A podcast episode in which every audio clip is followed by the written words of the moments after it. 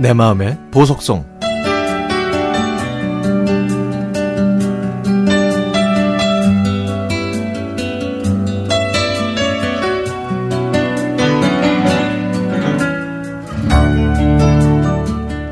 (1980년대) 초반.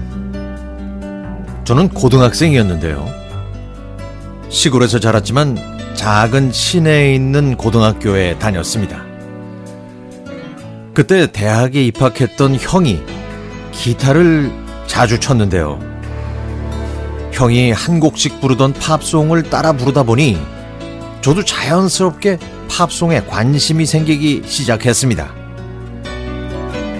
하지만 좋아하는 가수를 알기에는 턱없이 부족한 시골 생활에 갈증을 느끼던 저는 우연히 토요일 오후 1시에 지구촌의 여러 가지 소식을 보여주는 텔레비전 프로그램에서 최신 팝송의 뮤직비디오를 보여준다는 사실을 알게 됐습니다.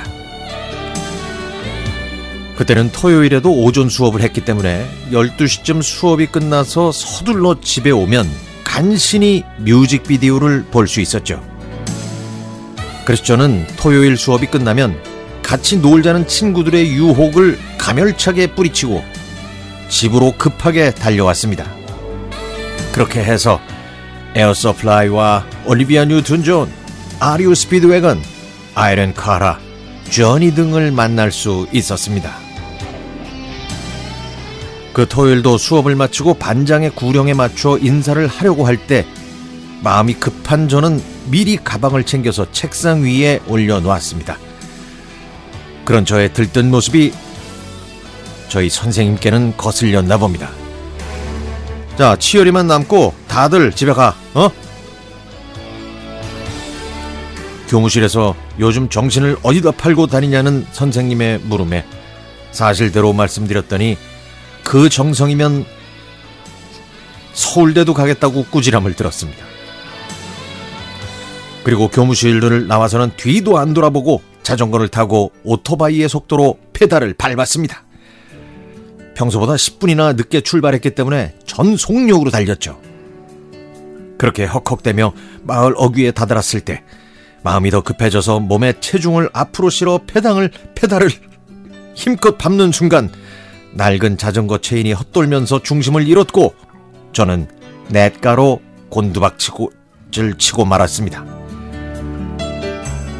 떨어지면서 가슴과 무릎이 까지고 피가 흐르고 아팠지만 고장난 자전거를 끌고 집에 도착했습니다.